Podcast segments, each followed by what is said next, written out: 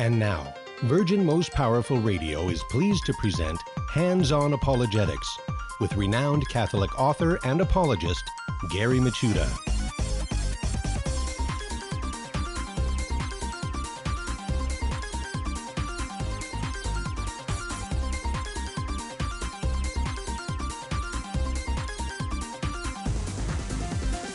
And welcome everybody to Hands On Apologetics.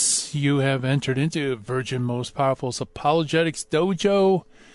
It's great to be with you today as uh, we're starting off a brand new broadcast week. Man, the weekend just flew.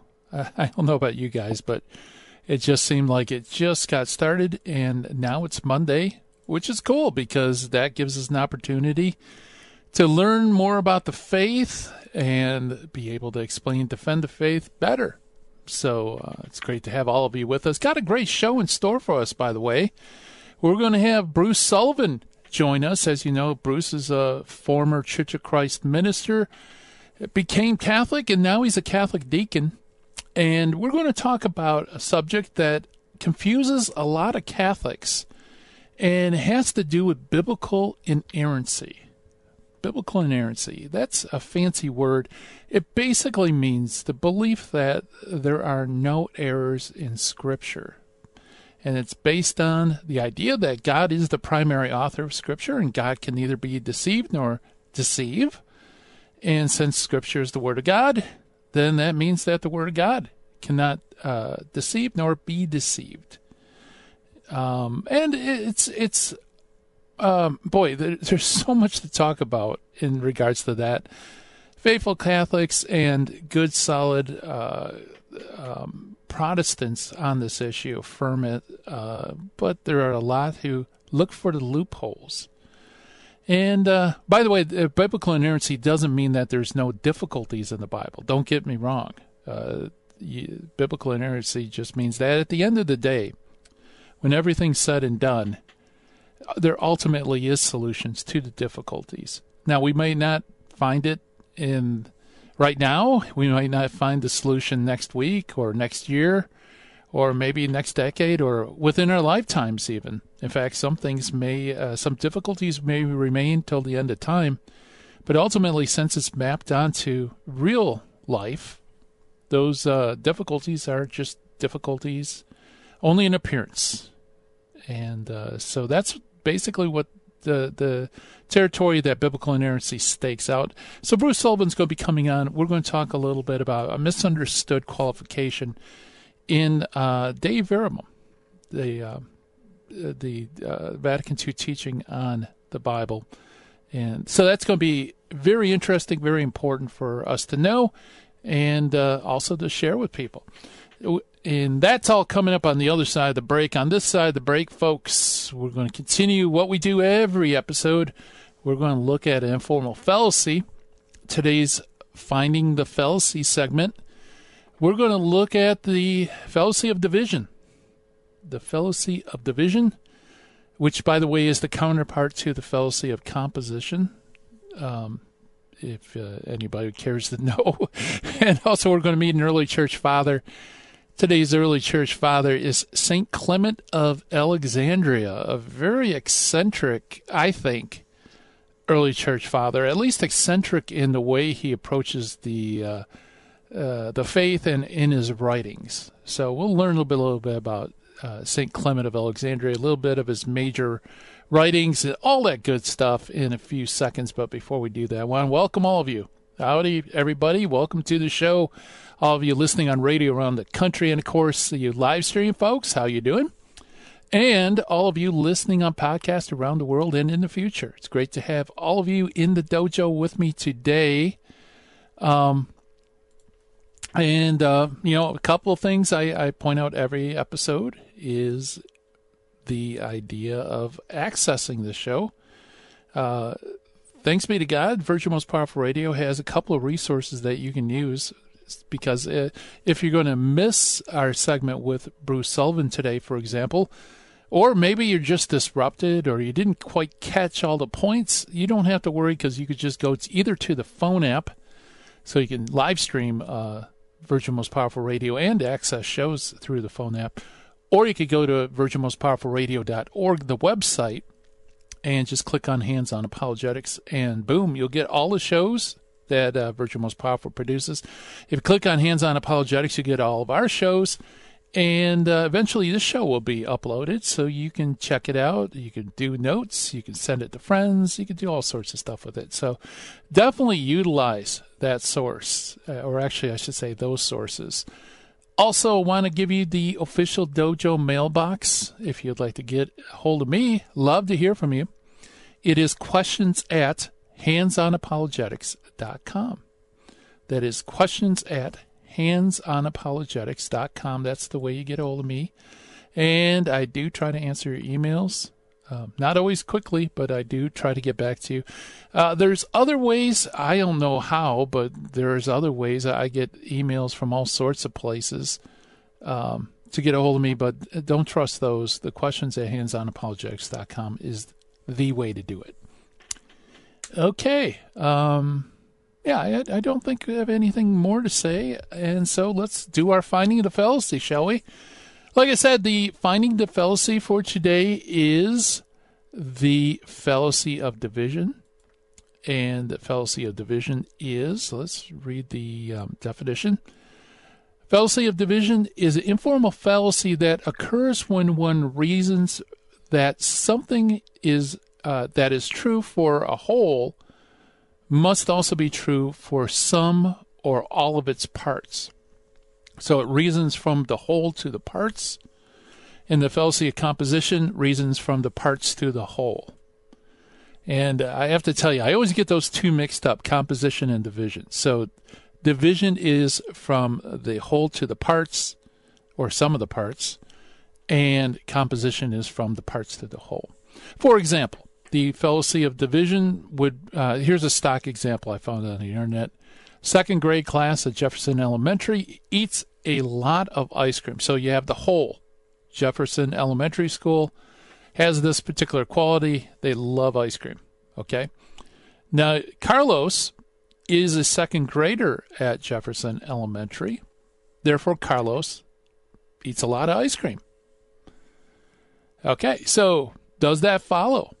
Well, no, it doesn't, because although Jefferson uh, Elementary eats a lot of ice cream, it doesn't necessarily mean that each and every student within the elementary eats a lot of ice cream. It could be just that as an aggregate, they love eating it, you know. But you know, who knows? Carlos might be lactose intolerant or something like that. That uh, he he just uh, doesn't like or cannot eat ice cream, and therefore you can't make that jump from a group having a particular quality to the the idea that any particular individual within that group must also share that quality.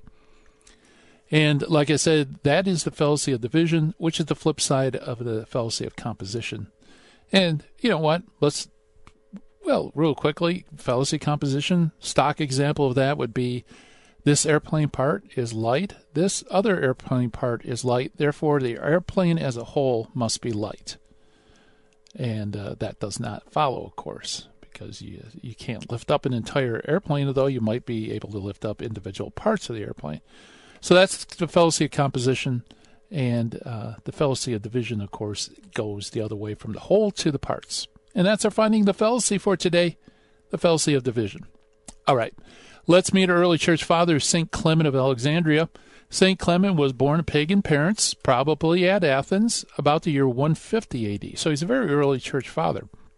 After beginning his Christian journey to uh, Italy, Syria, and Palestine, seeking Christian teachers for his own instruction, he ran across the celebrated Pantaenus in Alexandria and was so attracted to the master that he settled there and became uh, his pupil an associate assistant, and then eventually he succeeded him as the director of the School of Catechumens, attaining the latter position about 200 AD. Two or three years later, he was forced by persecution under Septimius Severus to flee Egypt. He died in Cappadocia between the year 211 and 216 AD without ever uh, being able to see Egypt again. Uh, Clement has three major works there are smaller works, but the three major works are the Exhortation to the Greeks, which was, excuse me, written before 200 AD. And this is uh, one of his three great works. Um, he, uh, at this point in time, he didn't have to rescue Christianity from the calumnies and slander of pagan writers.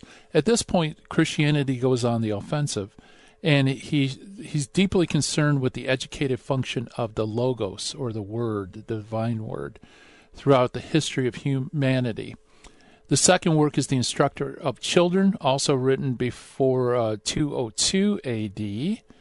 And it's a kind of a sequel to the first. He continues to develop the idea of the educative function of Logos, who is presented as an instructor or tutor of converts in the contact, uh, the, the conduct of their lives.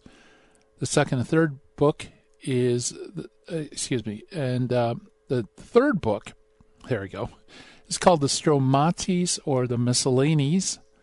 Uh, this was written after 202 AD and the second, and excuse me, and it's in this work that uh, basically lives up to the name the miscellanies. In other words, it it covers everything that wasn't covered in the two books. So it's kind of a catch-all book for a variety of ideas, and um, ultimately, uh, we, we, get to overhear certain um, ideas and things that were going on around the time he wrote the book, making it a kind of third century Emily Post. And that is our early church father for today, St. Clement of Alexandria. Coming up next, we have our good friend Bruce Sullivan. We're going to talk about biblical inerrancy. Stay tuned.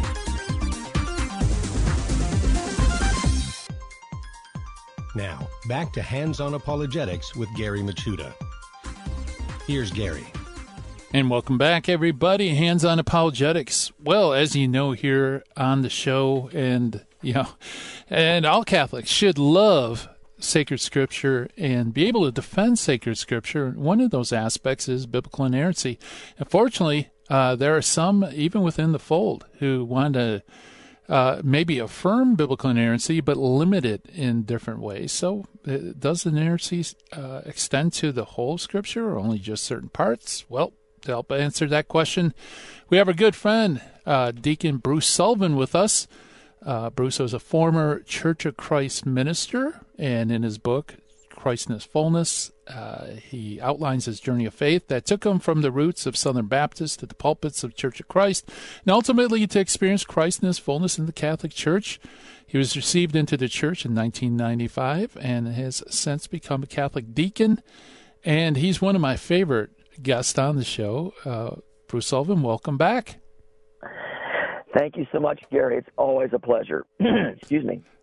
Yeah, well, I uh, I always uh, appreciate you on the show because unlike my other guests, uh, you have to actually travel by car in order to call in because you're in Kentucky, and apparently uh, right. the coverage isn't that great in your area.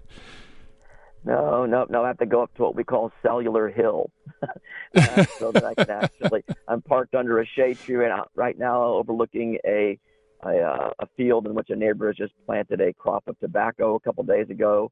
We've gotten some oh. rain over the weekend; it was desperately needed, and so now it's a comfortable 80 degrees in the shade, partly cloudy and breezy. It's a wonderful day to be alive. Yeah, absolutely, and it's a wonderful day to have you as a guest. And when you suggested this topic, uh, I thought it was awesome because we really haven't delved into that topic on the show, and that is biblical inerrancy. So maybe we should probably start by uh, can you define for us what exactly is biblical inerrancy? Well, basically, uh, I don't have to define it. The church has.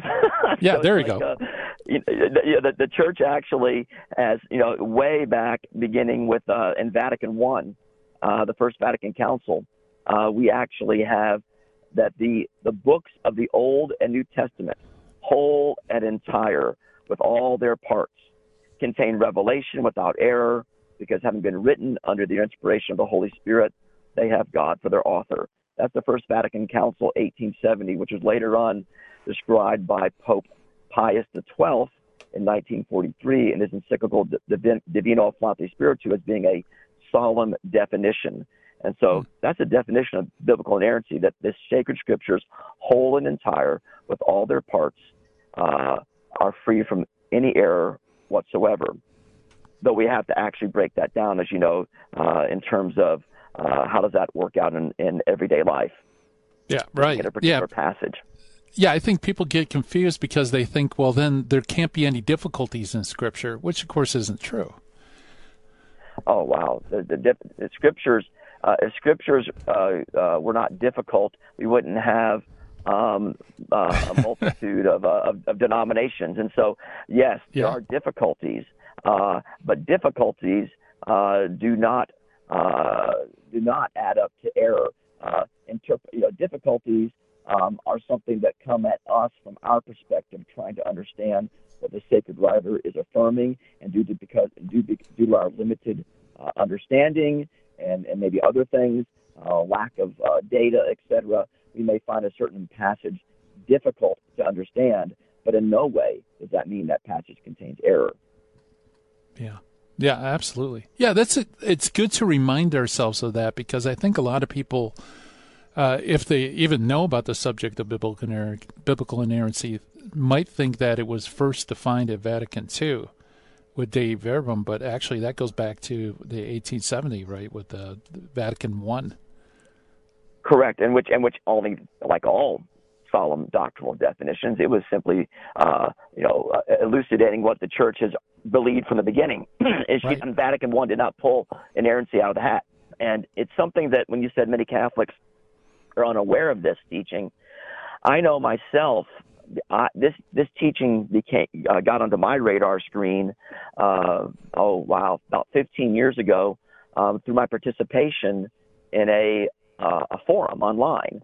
Um, hmm. back when I was allowed to do that kind of thing, my wife has made me take a solemn vow never to do that again because I always get up in the middle of the night to check what's going on. But basically, when I was in these Catholic forums, uh, it, it came up that there were people that were confused. I mean, and these people were good Catholics. They were solid Catholics. They were Orthodox Catholics, uh, mm-hmm. and yet they were under the impression that uh, the Second Vatican Council, particularly Dei Verbum, paragraph 11, had limited inerrancy to only those things that pertain directly to faith and morals, uh, and and some of it was coming from some biblical commentators. Uh, you know, Father Raymond Brown was a, uh, a Bible scholar, uh, actually on the Pontifical Biblical Commission, and some of his works kind of suggested that. I'm not trying to knock him, but you know, he put it in writing. I didn't.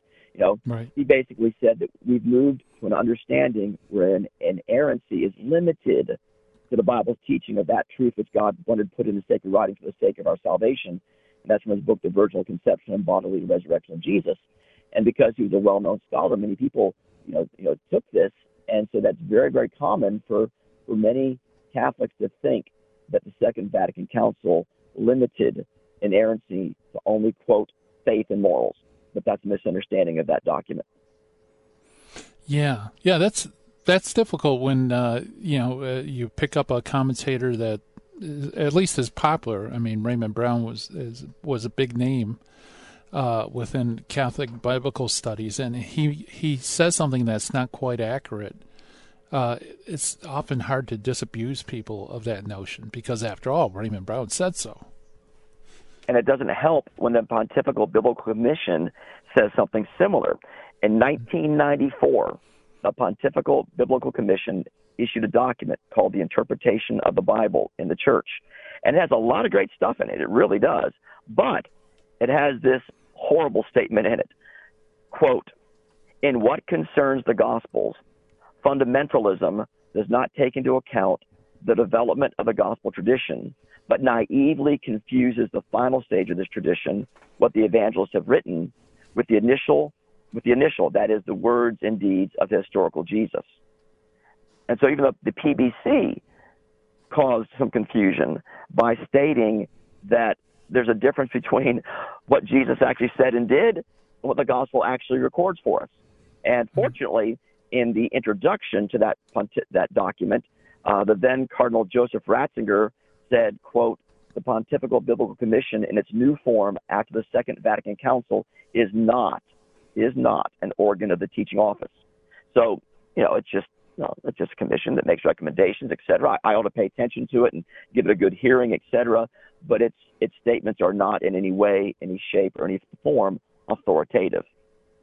Yeah, yeah, absolutely. Although I, I think that probably, um, again, if you have somebody who, you know, is very proficient in biblical studies, they probably would understand that. But I think the average Catholic in the pew, if they read that section, probably would, uh, they wouldn't have a clue what they're talking about. Yeah. Historical Jesus, you know, you know, what's the implications of it?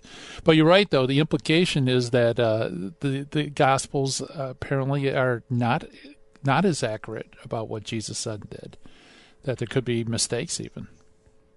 I read, I read, I, I one time way back when the, the Passion of the Christ first came out, um, a bishop out west um, uh, was being interviewed on the on the topic because some people, you know, said that the Passion of the Christ was anti-Semitic, et cetera, and all this kind of stuff. And so, in his effort to kind of, I guess, back paddle away from that or distance himself from the movie, he made a statement that the Gospels uh, were not quote historical accounts, but were theological reflections.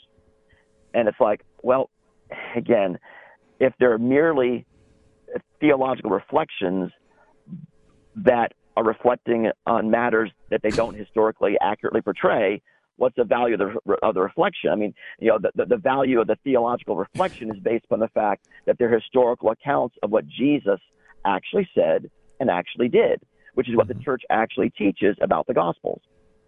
Yeah. Yeah, exactly. So, what value is it if you if you don't uh, if they don't match up with what actually took place? Of course, that opens up a whole uh, can of worms also because whenever you you qualify something, then the debate comes. You know, who determines what qualifies and what doesn't, right?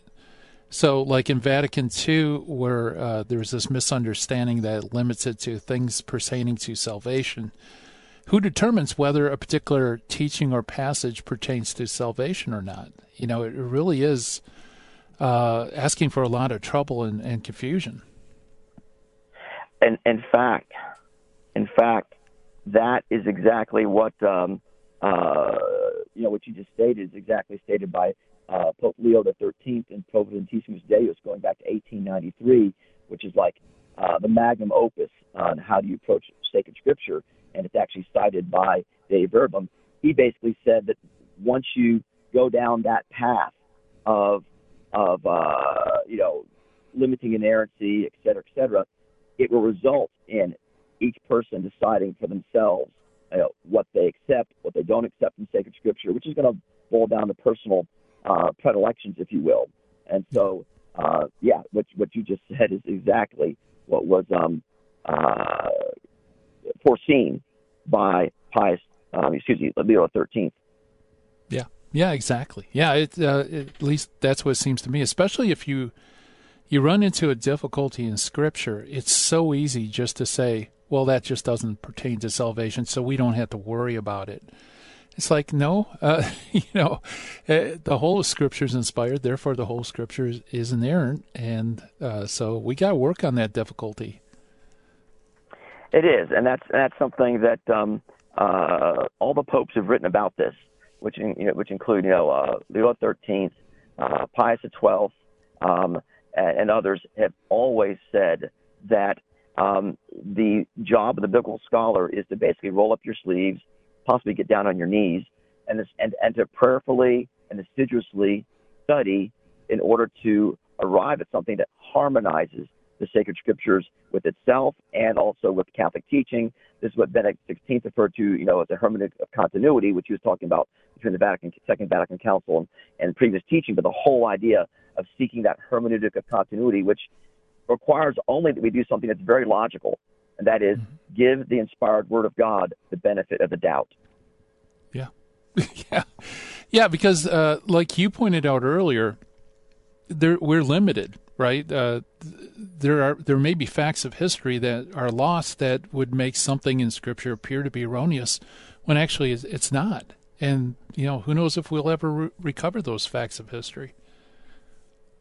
Basically, Saint Augustine, the Doctor of Grace, also my patron saint when I was confirmed, um, hmm. he basically said, if in these books I meet anything which seems contrary to the truth. I shall not hesitate to conclude either that the text is faulty, or that the translator is not expressing the meaning of the passage, or that I myself do not understand. Yep, very good. Well, here's the music, Bruce. We'll hit pause right there. We're chatting with Bruce Sullivan, and we're talking about biblical inerrancy. More to come right after this. Stay tuned. This is Jesse Romero. You're listening to Hands On Apologetics with Gary Michuta on Virgin Most Powerful Radio. And welcome back, everybody. We're chatting with Bruce Sullivan, and we're talking about biblical inerrancy. Bruce, right before the music started, you dropped a great quote from St. Augustine uh, maybe you could reread it again and maybe talk a little bit about those three points he makes. Yes, and let me back up also because when I said that Leo the Thirteenth had uh, mentioned something about people selectively choosing from the scriptures, actually it was Saint Augustine who said that, cited by Pope Pius, Pope Saint Pius X in Pascendi Dominici Gregis. He said, "quote Everyone, everybody will believe and refuse to believe what he likes or dislikes in them." that is the scriptures, once you actually admit the possibility of error. And was St. Augustine, and St. Augustine himself, his posture was that, of course, of a saint. And he said, If in these books I meet anything which seems contrary to truth, I shall not hesitate to conclude either that the text is faulty, or that the translator has not expressed the meaning of the passage, or that I myself do not understand. And so there's three things there. Um, mm-hmm. uh, the text could be faulty. In other words, all these, all we don't have any autographs of the sacred scriptures. We don't have the original that Saint John actually wrote on that papyrus. We have uh, uh, copies, and those copies are made by hand. And so, therefore, we have it's it's well known that there's copyist errors. You know, a little slash, a little mm-hmm. jot, little tittle, you know, missing here or there that can make a difference in how the text is translated. And that's not a problem because we have so many manuscripts that you're able generally to identify who made the mistake. But either one, the text is faulty, or two, the, the translator does not express the meaning of the passage. You know, since when does anyone translating between one language and another ever get it perfectly with every nuance? And so we know that's difficult. And so we got a translation that's not the best. But the best part that St. Augustine said was this I myself do not understand. There's the humility that has to guide every student of the Bible. And along those lines, way back in uh, American Magazine in 1993, uh, celebrating a, uh, the 100th anniversary of uh, uh, um, Leo XIII, um, Providentissimus Deus, uh, a writer there said the following With Divino Afflante Spiritu, it provided the stimulus for a development of, quote, genuine biblical scholarship within Catholicism. And so, Divino Afflante Spiritu was written by uh, uh, Pius XII in 1943. And so, according to the writer of this magazine uh, article, genuine Bible scholarship, biblical scholarship, arrived on the scene in 1943 in the Catholic Church. Hmm. Before that time, who knows, but genuine biblical scholarship. and when you juxtapose that to a statement made by St. Pius X back in Pascendi Dominici Gregis, he said that regarding the modernists, one would imagine that before them, nobody even turned over the pages of scripture. You've got to love his holy sarcasm, and and, and you got to read that whole paragraph. But when he but and he, he got it, he hit it the, the nail on the head. You yeah. know, you know uh, almost a hundred, almost a hundred years before the writer in American magazine said, "Oh, with Divino Afflante Spiritu, genuine biblical scholarship had finally arrived in the Catholic Church." he predicted that, saying, "Yeah, with them, you'd think that no one had ever turned over the pages of sacred scripture before, and and, and you know, dis- discounting, you know, two thousand years of fathers and saints who have poured over the sacred scriptures, uh, you know, bringing great erudition and most of all, great humility, never even thinking of impugning the sacred scriptures with error because it's impossible that God, who is the author of sacred scripture, should ever utter that which is untrue. Right. Yeah. Yeah, absolutely. Uh, yeah, that boy, you really hit the nail on the head. Or actually, the Pope did. You know, way uh, yes, back in the yeah, it's uh, that uh, you know there's the, this kind of um, elitism that uh, you know uh, that we know everything and, and the ancients are are ignorant. Well, that lack of humility, of course, they're not going to deal with uh, difficulties in Scripture honestly, right? They're just going to yeah. take whatever and say, well, you know, the fault is with the inspired author, not with, uh, you know, not with me. And I've thought about this a lot. You know, I don't, I don't want to impugn anyone's integrity. I don't want to presume to know what their where their heart is, but mm-hmm. I do know that without that posture of humility, that that basically has an operating assumption that if this is the inspired word of God, as the church teaches and always has taught and always will teach that it is, and that therefore, since God is the author, it cannot contain error, well, then that's going to uh, predicate what I do, you know, with anything that I find that is difficult.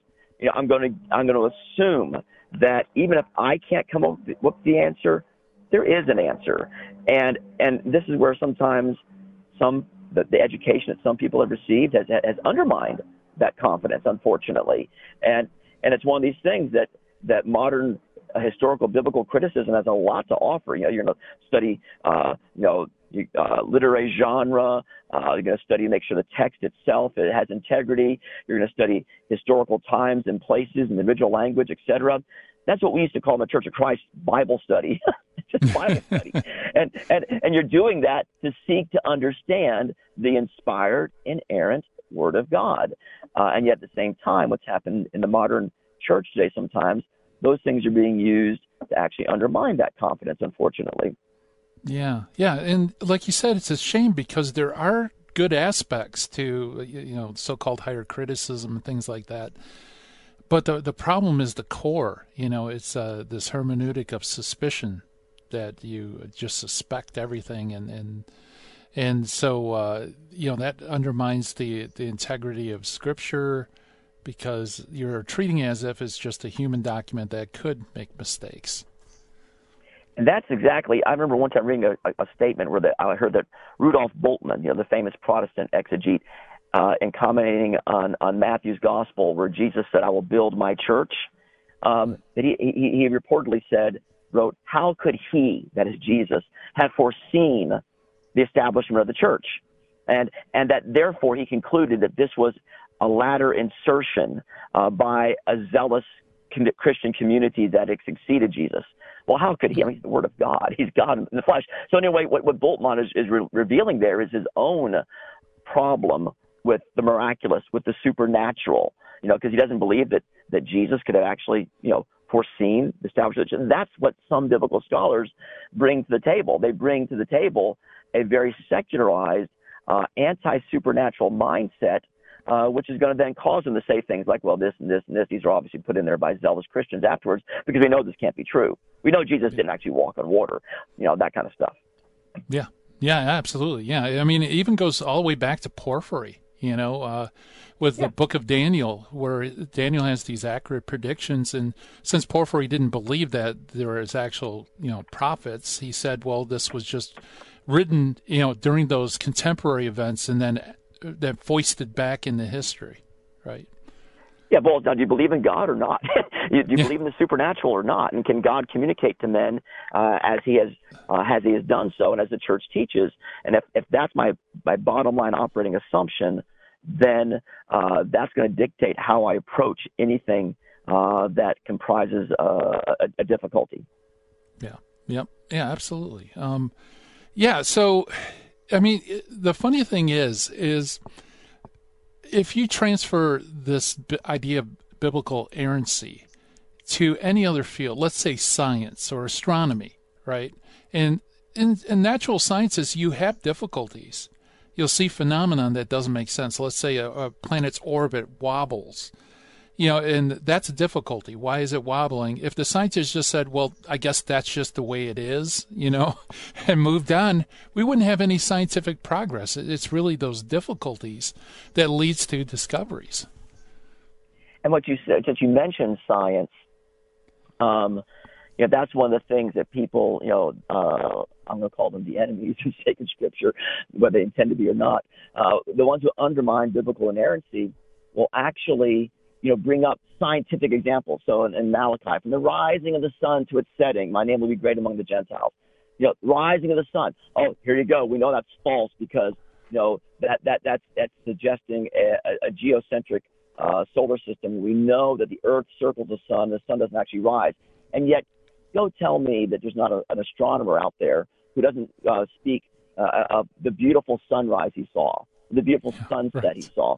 Now, you know, and, and, and Leo XIII anticipated that as well. You know, talking about this whole thing that the sacred scriptures are written, you know, to speak to human beings using the figures of speech and things that, that in which that, that human beings are accustomed to based on what they see. And so when the sacred writer speaks of the rising of the sun, you should no more attribute that being an error as you would when someone else who's like I say a, a certified astronomer, who a PhD astronomer who speaks of a sunrise and a sunset because he, we all know what he's saying. And so, you know, when when you read that in, in Malachi, God's not trying to make a cosmological statement, you know. Mm-hmm. And so, since He's not trying to make a cosmological statement, that's not that's not how you interpret it. Then, you know, the truth that's being conveyed is without error. God's name will be great among all the nations, you know, through you know from the sun rising and sun to its setting all over the globe. And, and, and so people treat the scriptures in an unfair manner that way.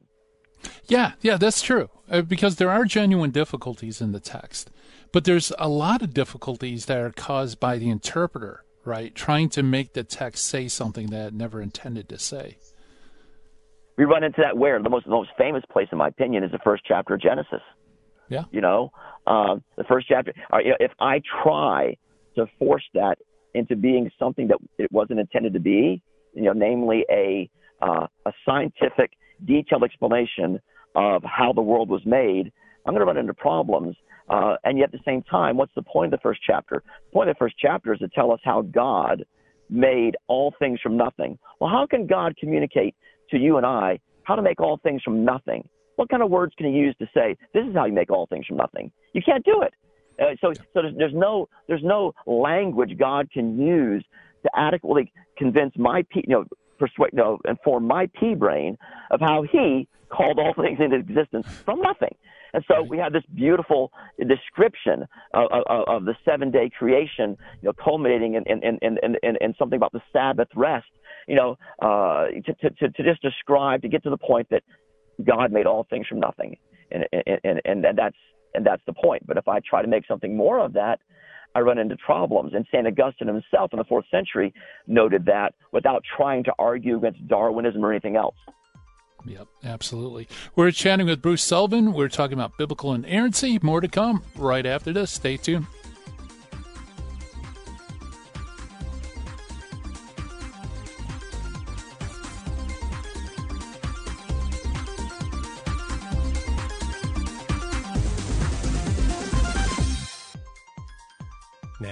Back to Hands on Apologetics with Gary Michuta. Here's Gary.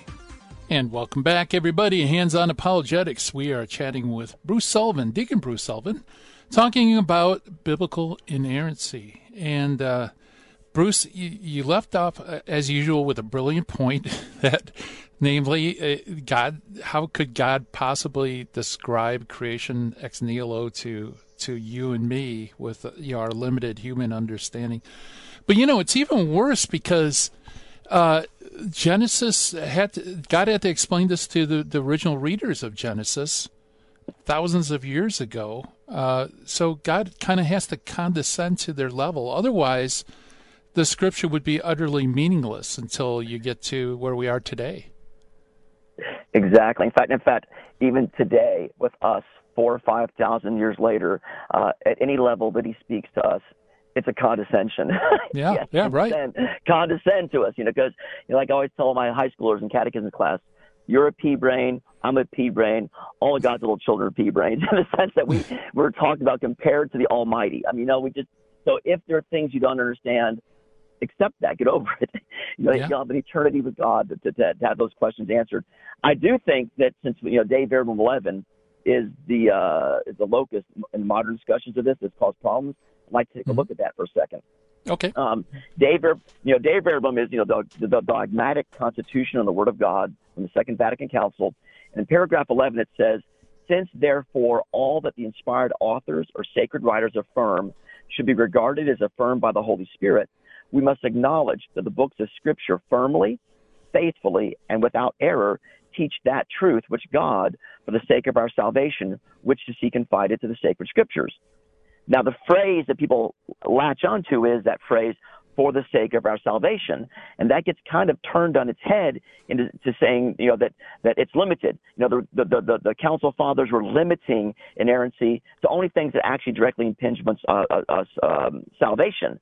However, the relator of the, of the, uh, uh, of the document, in other words, the committee that drew up the document, the, the, the man who was the relator that explained the meaning of the text, he said, by the term salvific, it is by no means suggested that sacred scripture is not in its integrity the inspired word of God. This expression does not imply any material limitation to the truth of scripture. Rather, it indicates scripture's formal specification. In other words, this statement by Dei Verbum 11 in Dei Verbum 11 does not limit inerrancy to certain parts. Uh, rather, in, in, in, in continuity with all previous teaching of the church, it affirms that sacred scripture uh, in its entirety is completely free from error when properly understood. And by saying for the sake of our salvation, it's underscoring the purpose of sacred scripture. Anything and everything that God had consigned to writing is expressly for the purpose of our salvation. And what is it that he had conspired to writing, uh, uh, consigned to writing? It basically says in the sentence prior to the one I read, um, that basically the sacred writers consigned to writing whatever he wanted written and no more. So, in other words, if something is affirmed in sacred scripture, I know two things about it. I know, first of all, that it's true. And second of all, I know that it some way, somehow, uh, pertains to the salvation of my soul. I may not actually understand how it pertains to the salvation of my soul, but it does uh, because that is why it's written for the sake of our salvation. Yeah. Now, was that Cardinal Bea? That uh... I'm not sure. Uh, the source I had didn't give the, the, the name. Okay. Uh, I'm looking. Yeah, probably in the past. I, I, do know, for example, that later on in the birth of the Messiah, Father Brown, Raymond Brown, had said, a faithful Catholic would have to ask, should one rank the biological manner of Jesus' conception as a truth that God wanted in the sacred writings for the sake of our salvation? And it's basically suggesting that, that I have to actually, you know, if I don't see how it ties into the sake of my salvation, well, then maybe it's not protected from, from error. But that's backwards. If it's affirmed in sacred scripture, which the virgin birth is, then I know that it, it that it impacts, it's related to my soul's salvation. And so we have to keep the cart and the horse in right order. If it's affirmed by Scripture, I know two things again. It's true and it relates to our salvation in some way, shape, or form. Yeah. That's the teaching of Vatican II. Right. Yeah, that's very good. You're absolutely right. It inverses the order, right? Instead of God inspiring and therefore is true, it's like it's true, therefore we determine whether or not it's inspired or not, you know, or it's false yes. or whatever. Completely opposite. And so it's just something, again, it, this is one of those things that has to do with starting assumptions. And uh, uh, as you know, like on, on, your program with almost every kind of apologetic uh, direction we can go in, it's, your, it's our starting assumptions. And if our starting assumption is that of what the church actually has affirmed during its entire 2,000 years of existence, that the sacred scriptures, whole and entire, with all their parts, have God as their author, and therefore are free from uh, error of any kind, then if that is what's guiding me when I come across difficulties, you roll up the sleeves, you get down on your knees, and then and, and you try to to understand it uh, and reconcile it and harmonize it. And if at the end of the day, because of my little pea brain, I'm not able to actually come up with a satisfactory answer, then I join St. Augustine in saying, I myself do not understand. And yeah. there's going to be plenty of things we don't understand because our faith is shrouded in mystery. Uh, but that's the good news about you know, our, our future heaven, you know, future in heaven with God, you know, uh, will it'll never get boring. We'll be plumbing the depths of the of, of the Holy Trinity for all eternity. Yeah, that's true, and you never know. Uh, I know there was a, um, a particular difficulty about uh, the healing of the blind man at Jericho, and there were different accounts. Jesus heals him going into Jericho. Jesus heals him going out of Jericho, and then one account is Jesus heals him while going in and out of Jericho. And uh, a lot of like uh, biblical scholars in the 1800s lost their faith because of that difficulty. Then it turns out through archaeological uh, finds that we find out there was actually two Jerichos, one next to the other. And so it was just a difference of perspective between it. So it's like if we never made that discovery about Jericho, we would never solve that difficulty. So it's you never know. It's good, always good to confess humility, and you'll eventually be vindicated, if not on this life, at least in the next life.